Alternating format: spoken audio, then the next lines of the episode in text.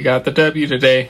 We got the W thanks to Chris Middleton with 38 points, 7 assists, 11 rebounds, and only 4 turnovers. 22% of us got him. What were they thinking? They should have known better. But I'll take it. I'll take the W.